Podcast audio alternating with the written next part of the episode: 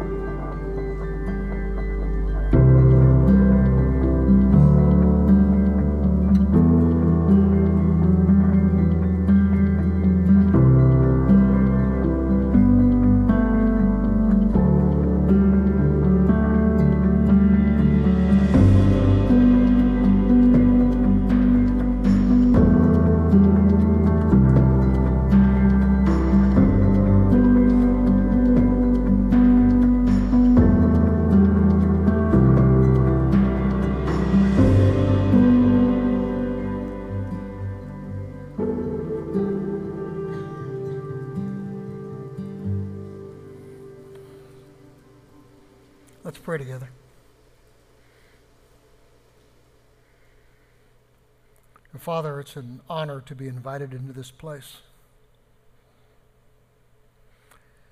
It's grace that lays under that invitation, and we're so grateful. We're grateful that you're here. So now we pray, Lord, that the words of our mouths and the thoughts of our hearts will please you. In the name of Jesus, we pray. Amen. Okay. Now, guys, don't raise your hands. Now, it'd be fun to see you raise your hands so we could pity you or mock you. But that'd be mean, and God might smite us or something. So don't raise your hands. But without raising your hands, although if you want to point at somebody else, go ahead and do that. That might be fun. How many of you guys maybe think deep down inside, God is lucky to have me? I mean, some of you guys, you were lucky to get in. But God did good with me. Now, maybe you wouldn't word it quite so stupidly. But any of you admit that there might be a little bit of that in you? Or maybe you're the opposite. Again, don't raise your hands. Don't even point this time. How many of you guys might be thinking deep down inside, I may be sitting here in church, but I'm pretty sure I can never make it to heaven? And if you guys knew the kind of person I really was deep inside under my masks, you probably wouldn't want me here at all. You see, you're kind of like, I really don't like who I am. And if you knew where I've been and what I've done and who I am now, you wouldn't like me either. And I'm pretty sure that God knows all that perfectly, so I can't imagine He could ever accept me. You ever felt like that? Either one of those two? Ever felt either of those? Well, if you have, you need to lean in. In fact, we're going to start unpacking some of the most famous verses in the Bible, and deservedly so. Some of the verses that I think have been terribly misunderstood. And if you actually listen to what Jesus was saying, you'll realize that this is really, really important stuff. I think every single one of us needs to lean in. So if you've got a Bible or a Bible app and you want to follow along, open to Matthew chapter 5. The verses are going to be on screen as well. These are the opening verses to what is called the Sermon on the Mount. Ever heard of it? Sermon on the Mount, Matthew chapter 5 to 7. These are the opening verses, how it starts. Matthew chapter 5, verse 1. One day, when Jesus saw the crowds, he went up on the mountainside and sat down. And his disciples came to him and he began to teach them. Now, this is really, really early in the ministry of Jesus, but he's already done some teaching, which was blowing their minds. He had already worked some miracles, which was really, really blowing their minds. So he was already drawing crowds, even early on. So he goes up onto this mountain. I don't know. Maybe the visibility would be better, maybe the acoustics would be better. Or maybe, maybe, you see, 12 or 13,000 years before, or I'm sorry, two or two, uh, 12 or 1,300 uh, years before Jesus, there was a guy named Moses. And Moses went up on this mountain, Mount Sinai, to meet with God.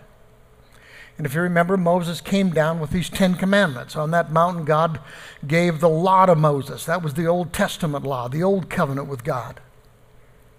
Jesus is going to start laying out a new covenant with God, our covenant with God. So he climbs up on this mountain, and maybe this mountain is symbolic. Maybe it's significant. So he goes up on this mountain and he sits down because that's how teachers taught back then. They didn't stand at a podium or walk back and forth on stage. They sat down and their disciples gathered around them. By the way, I'm not playing Jesus. I'm just more of a teacher than a preacher, so I just got to sit here and talk, right? So here's what Jesus says He says, Blessed, blessed, blessed are the poor in spirit, for theirs is the kingdom of heaven. And I know if you read different translations, some of them are going to translate it happy. Happy are the poor in spirit, which would be weird, right? Happy are those who are miserable. And if you keep on reading and you put happy in the place, you're going to read stuff like this Happy are those who are mourning. Happy are those who are beaten down. Happy are those who are persecuted. I don't think so. I don't think Jesus is talking about that kind of happy. In Greek, the word is makarios. It's not about being happy, carefree, giddy, or jocular. That's a cool word, isn't it? Jocular. Use it this week. It's more about being blessed by God. It's about someone who's in a good spot with God, someone who's approved by God. Jesus is going to talk about the kind of person who's approved by God the kind of person who is blessed by God, which means he's going to talk about the person I want to be. And I guarantee you, he's going to talk about the kind of person you want to be. So you need to lean in. And he starts out with this Blessed, approved by God, are the poor in spirit, which sounds kind of weird on the surface. And I know some of you guys, you kind of push back because you're thinking, that's not me. God's pretty lucky to have me. That's not poor in spirit. Some of you guys probably think down inside just a little bit, I've been blessed by God. You know why? Because I'm gifted.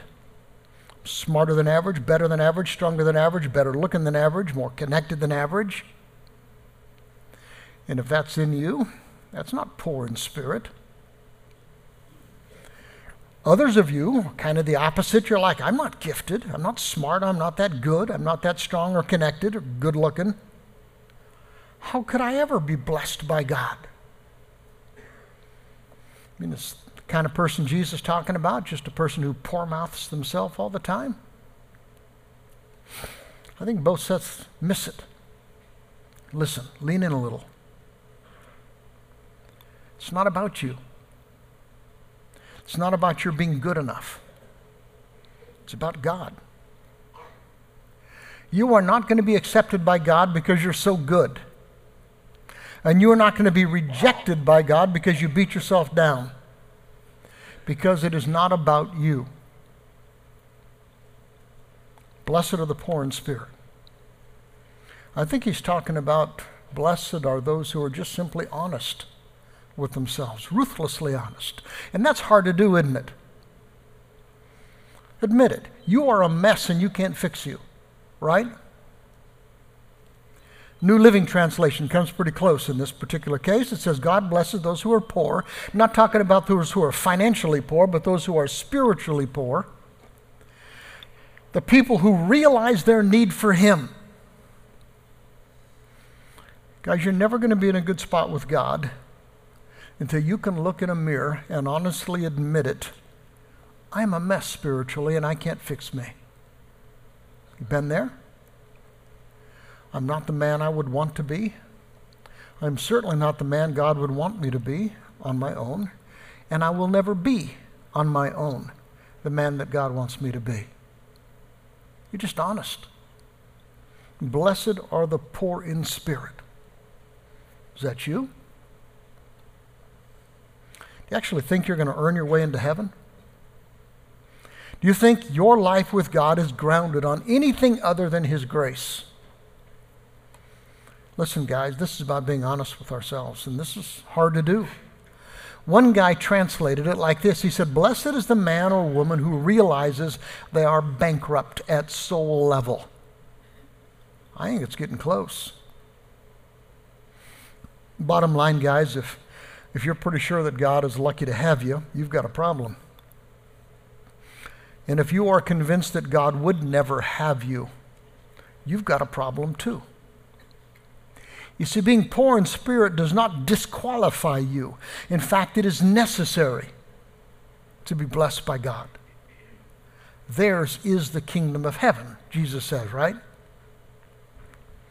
You see, if you think that you're a pretty good catch, your view of yourself is delusional. And if you think you are beyond grace, then your view of God is delusional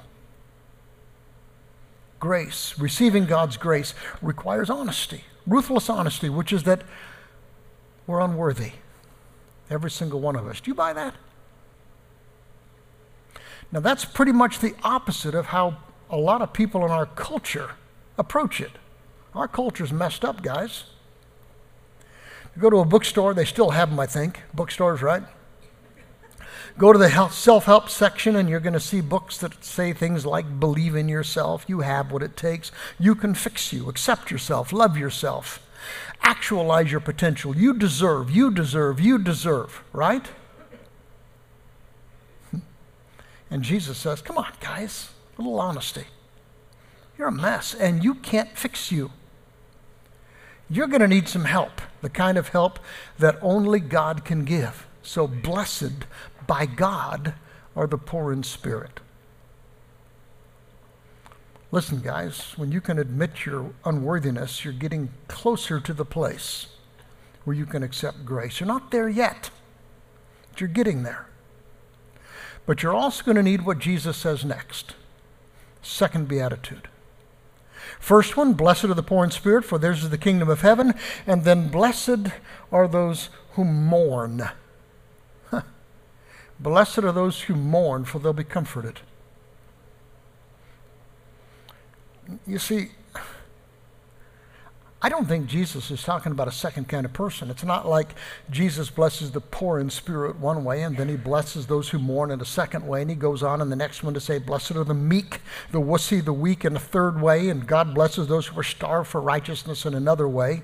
I think he's talking about the same person in a lot of different ways. These are all pieces of what it means to be a Jesus follower.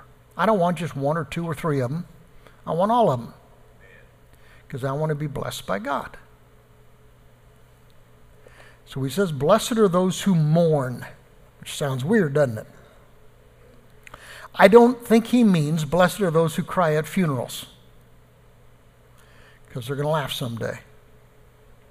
Now, I'm an old guy and I've been a pastor for quite a while now, and I've been to a whole lot of funerals. I have cried at funerals, and I've seen people cry at funerals, and sometimes for months and months afterwards. And I know doing life with God helps grieving a lot. We do cry, but ours are not hopeless tears like theirs. But that's not what Jesus is talking about. And he's not just saying, happy are those who cry. That would be weird, like some Zen Buddhist riddle. Jesus doesn't mean happy are the morose, happy are those who are depressed or you're blessed if you go around feeling sorry for yourself. Now, I know some Jesus followers are kind of like that, right? A lot of Jesus followers don't laugh much. How sad is that? In fact, there's an old joke. I don't know if you've ever heard it, but something like this that horse must be Christian. You know why? It's got such a long face. I didn't say it was a good joke, I just said it was an old joke. Blessed are those who mourn who mourn what? What is it we're supposed to be mourned to be blessed by God? You see, guys, I think he is talking about our sin, mourning our sin. Because here's what happens, and it happens a lot. You can be poor in spirit, you can know that you're a sinner, and still not care. There's some sins that you sin that don't bother you much anymore. Are there some sins that you've sinned for so long that you don't just care much about it anymore? Maybe you've crafted all of your excuses. He made me that way. She made me that way. Maybe you've crafted your rationalizations. Maybe sin for you, but I don't think it's maybe sin for me. I don't think what I'm doing is so bad. Who made you the judge of me? Who made you God? Who made God God? Old fool. Ever thought that way? Do you have any idea what a spot you're in spiritually when you refuse to call your sin sin? Do you have any idea how depraved it is to, a, to get to a spot where you can rationalize your sin as okay, maybe even good? I think it's a cultural game out there whole lot of things that we used to recognize as sin that we refuse to call sin anymore, as if we have the right to change the rules. I know if there's no God, you're on your own. You can decide for yourself what's right and wrong. But if there really is a God, a big G God, Tim Keller, he's an amazing thinker, preacher, teacher up in New York been battling pancreatic cancer for a couple of years. He was in remission, and then just recently it has come roaring back. Tim Keller is one of my heroes. Tim Keller says sometimes we get so used to evil, we get so used to sin, even our own, that we don't even blink anymore. We don't mourn it. We no longer see how ugly it is, how appalling it is, how destructive and life draining it is. Sometimes maybe we recognize that it's kind of wrong, but it's someone else's fault. We love to blame someone else for our sins our parents, our teachers, some group with privilege. We love to play the victim. We justify our sin like children. Well, Jesus is talking about honesty. crystal clarity. I not only see my sin, but I start to see it like God does. I not only see my sin, but I actually hate it. I mourn it. I see my spiritual poverty and I let it break my heart. I care. Listen, guys, if you've gotten to the spot where the prodding of the Holy Spirit no longer bothers you when you sin, you are on a terrible spot with God. Keller goes on to say one more thing that's pretty insightful. He says some people mourn their sin only when they get caught. You ever been there? We mourn our sin because we got busted. We feel remorse because we're going to have to face the consequences of what we have done. There's a difference between feeling bad because we got caught and mourning our sin. There's a difference between those two. Jesus is talking about stepping out of our delusions and seeing sin for what it really is.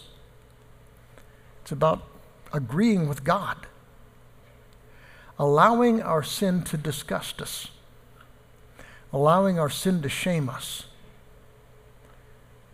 because that's where healing starts. Blessed by God are the poor in spirit because they see themselves with a ruthless clarity, spiritually bankrupt. We're broken and we can't fix it. And blessed by God are those who mourn their sin. Not only they not only see their sin, they actually care. They don't blame someone else for it. They don't rationalize it. They don't try to rewrite the rules. They look at their sin like God does and they care. They mourn it. You know why they can be blessed? In another place, Jesus put it like this He says, I want you to come to me, all of you who are weary and carrying heavy burdens, and I'll give you rest. That's being blessed by God, guys. He's the only one who can fix you. Now we're getting closer. We're not quite there yet. Blessed are the poor in spirit. Blessed are the, those who mourn. And now, blessed are the meek. What a weird word. Blessed are the meek. How? I mean, how many of you guys aspire to be meek? When it comes to your funeral, you want people to stand up and say about you, he was meek. She was meek. Would that be a compliment? I mean, is that how you'd want to be known? What does it even mean?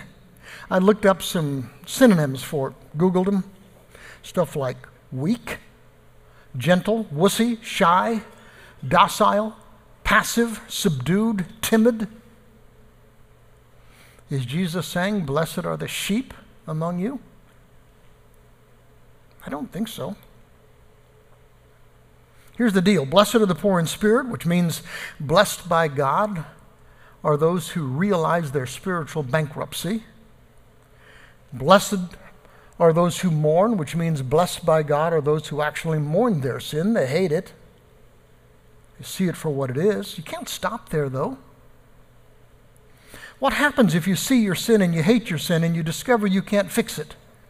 You can't fix you because you can't. I can't fix you. You can't fix you. No one in this world can fix you.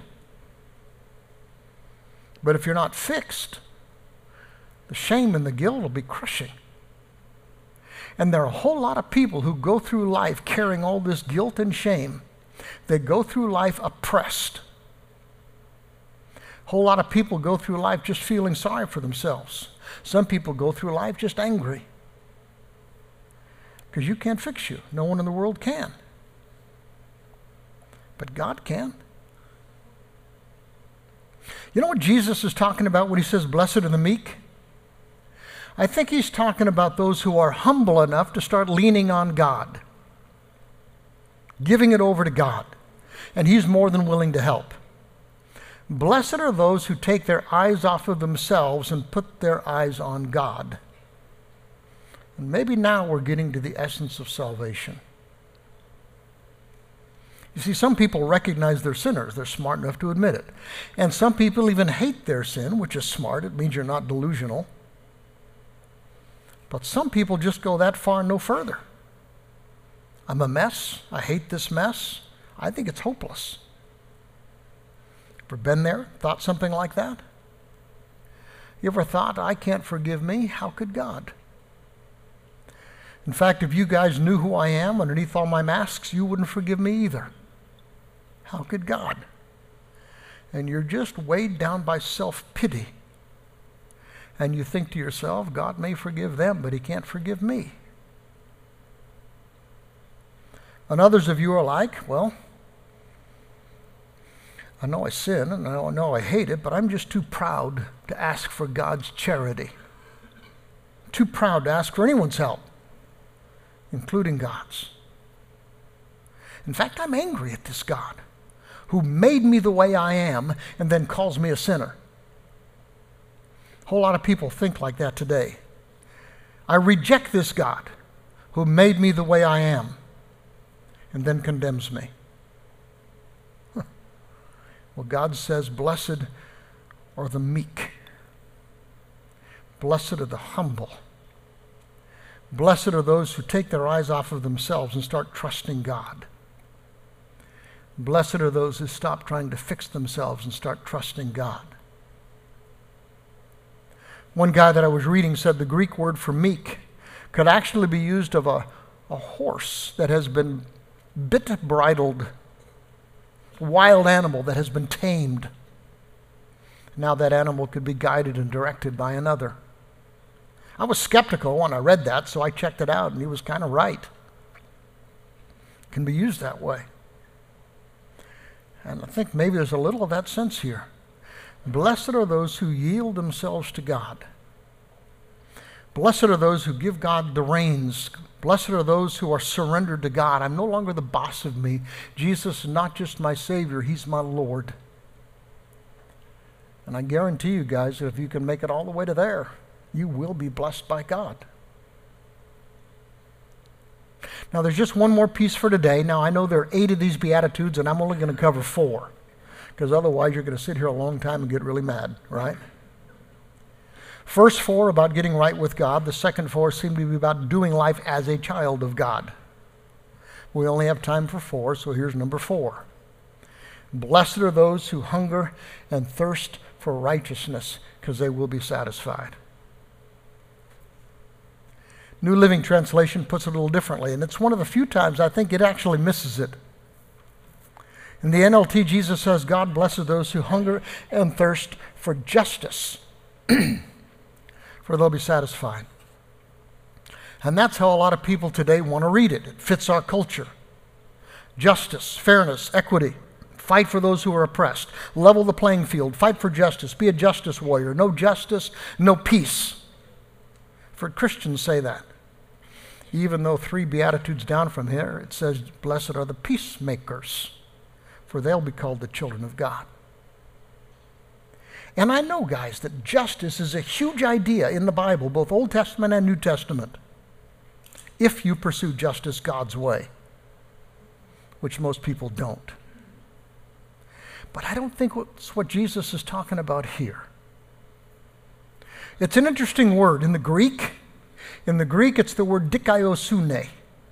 And I can translate it legitimately as justice. And I can translate it legitimately as righteousness.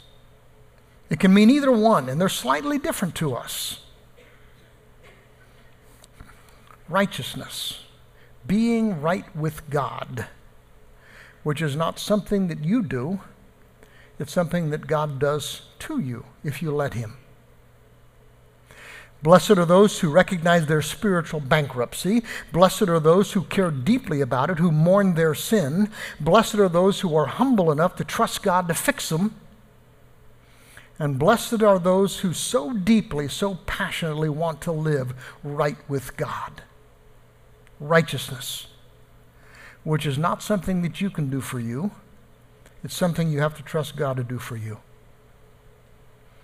And Jesus pretty much proves that God is trustworthy, right? Show you a couple of verses from the Apostle Paul that he wrote to some Jesus followers in Rome. And you got to remember, there was a time when the Apostle Paul hated Jesus. He hated Jesus' followers. And he thought he could be righteous all on his own. He could be right with God through his own efforts, he thought, till Jesus kind of rattled his head. Well, here's what he says He says, Everyone has sinned. Everyone has sinned, all of us. That's just being poor in spirit, right?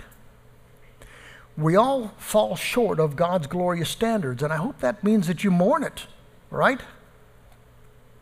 And yet, God, in His grace, freely makes us right, righteous in God's sight. God, in His grace, makes us righteous. How? Not something you do. He did it through Jesus Christ. You didn't do it, God did it for you when He freed you from the penalty of your sins. That's how. People are made right with God, righteous, when they believe that Jesus sacrificed His love, His, his life, shedding His blood to demonstrate His righteousness because He's fair and just, and to make us right with God when we believe in Jesus. So blessed are those who hunger and thirst for righteousness that only comes through Jesus. How badly do you want to be right with God? How badly do you need it? I mean, how badly you need it's an easy question. How badly do you want it? Do you actually hunger and thirst for it? Have you ever hungered to hear God say someday, Come, you who are blessed by my Father, inherit the kingdom prepared for you from the foundation of the world. Listen, guys, a whole lot of people, probably a whole lot of you, you're looking for some happiness and you're looking for some peace, right? C.S. Lewis put it like this He said, God cannot give happiness and peace apart from Himself. You won't find happiness and peace outside of life with God because it's not there. There is no such thing. So, you want some happiness? You want some peace? This is bigger. Blessed are the poor in spirit, because theirs is the kingdom of heaven. Blessed are those who mourn their sin, because they will be comforted. Blessed are the meek, the humble, for they'll inherit the earth. Blessed are those who hunger and thirst for righteousness, because they will be satisfied. So, what's bigger, guys? To be happy for a moment or to be blessed by God forever? These verses are for us, aren't they? They're ours. Now, guys, if you're not a Jesus follower yet, you can get it started today. There's an elder praying for you in that room. The back of the room, it says prayer room. You can slip back there and he'll pray for you, pray with you. I'm going to go ahead and slip down. I think I'm going to go right over there. Okay? And if during this next song you want to come down and talk about making Jesus the king of your life, let's talk. If you want to make Capital City your home, come on down. Let's talk about it. Let's get it done. Right now, let's sing and let's just worship our God.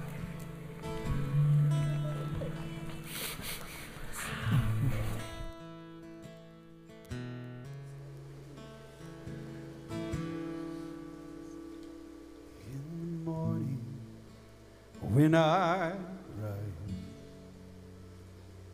in the morning when I rise, in the morning when I rise, give me Jesus. Give me Jesus. Give me Jesus. You can have all this world, give me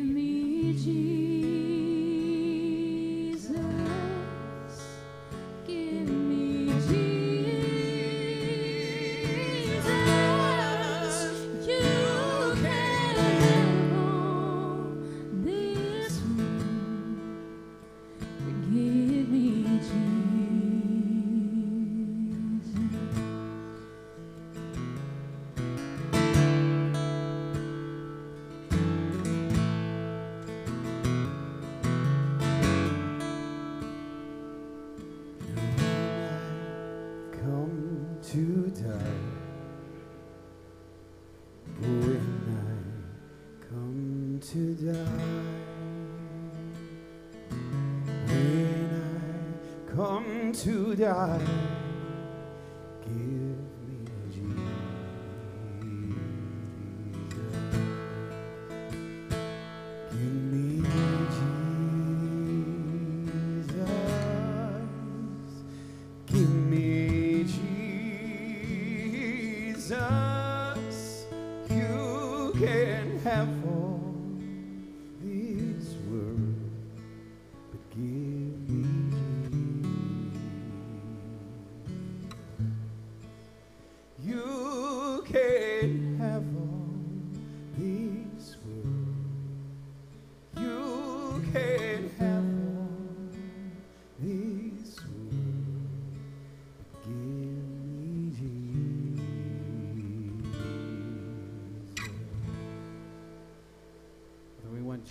Christ.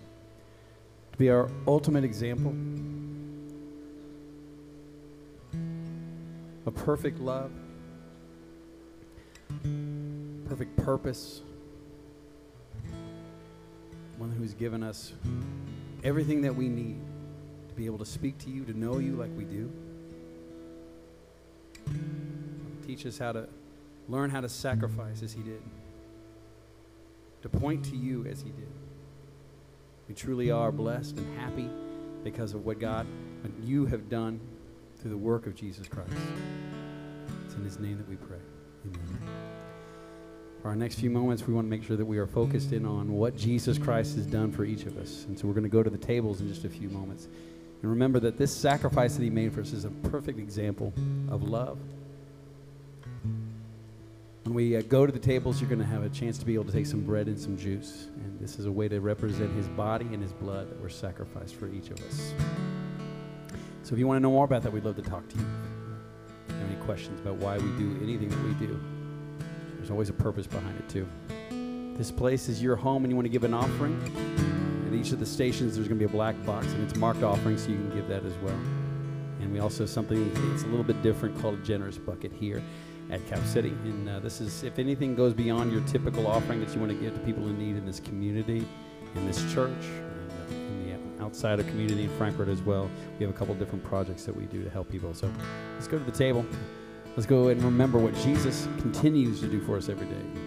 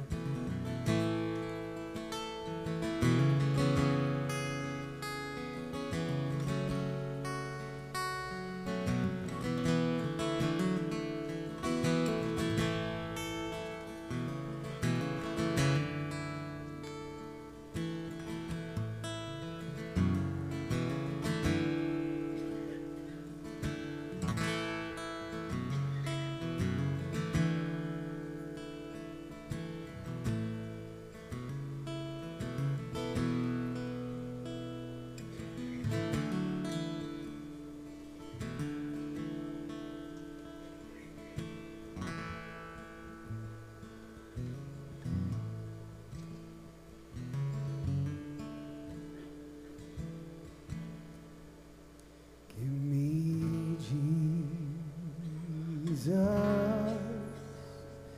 Give me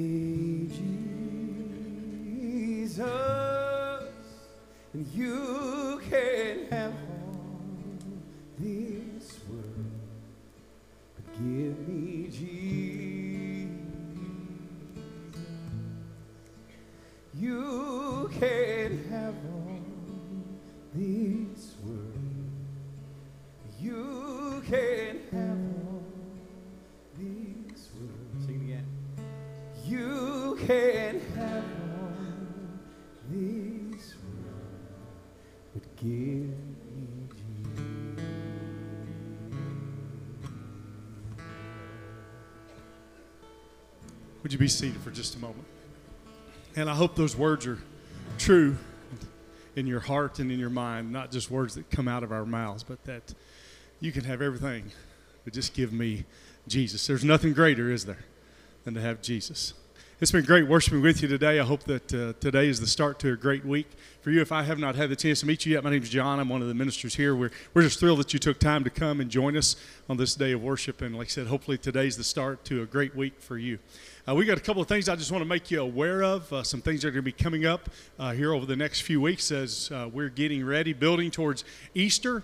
And, uh, you know, we've been talking all, throughout the years as far as Easter goes here for us. We're going to ask you to come early. We're going to have services at 8 o'clock, at 9.30, and 11, and we'd love for you to come early.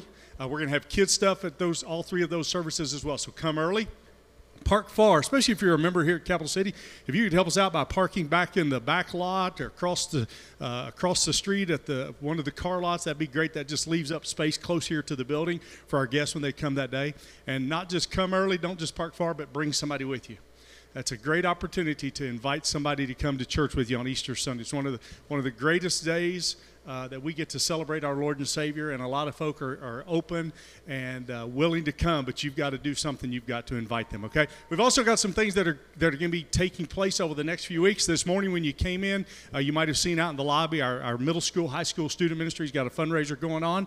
If you want to stop by there, uh, unfortunately, they got the basketball goals up. It's March Madness, but there's no basketballs to shoot. But you just pull an envelope, make a donation, and whatever that envelope says, uh, they would they'll use that to help cover their costs to go to uh, their summer camps this year for middle school and high school. So stop there in the lobby. That's going to be going on for the next few weeks. Also, as we do build towards Easter, we've got a couple of great things that are coming up with Easter. We've got our Easter extravaganza that's going to take place April the 1st. That's our Easter egg hunt that'll take place that Saturday morning, 9.30 to 11.30, 12 o'clock ballpark. It'll be out back. Uh, Lord willing, the weather's good. It'll be out back at the party shed. Uh, and so come on out for that. That's for uh, birth through fifth grade, okay? And if you want to help with that, uh, be sure to reach out to Aaron Ashcraft or Jessica Breitert. They'll get you plugged in. And then we've got our uh, Good Friday uh, service that's going to take place on April the 7th, and then, of course, our worship services on April the 9th. And as we build towards those, it requires a lot of help. And so this morning, as you go out, you might have already seen them out in the lobby, but there's a, there's a couple of, of uh, rolling boards out here in the lobby. One of them says, like, preschool slash kids ministry, the other says greeters slash parking. And if you're willing just to help us out for that one weekend, we would love to ask you if you've got a name tag, just pull that name tag off, stick it on the board, okay? Uh, if you don't have a name tag this morning, uh, there's a pin there as well. Just grab it, write your name and phone number on there. We'll follow up with you. Now, be sure you put it on the right board, okay? Because uh, if you want to if you want to be involved in greeting and parking make sure that's the one you put it on. Don't put it on the preschool kids ministry one okay? Because there are some of you i don't want working with our preschool and kids ministry uh, but we'll take you on the greeting and parking side of it okay? But uh, but what just what a great day of worship we've had here. We're going to go out this morning with another powerful song. Let's stand and worship him this morning. Let's give it to jesus today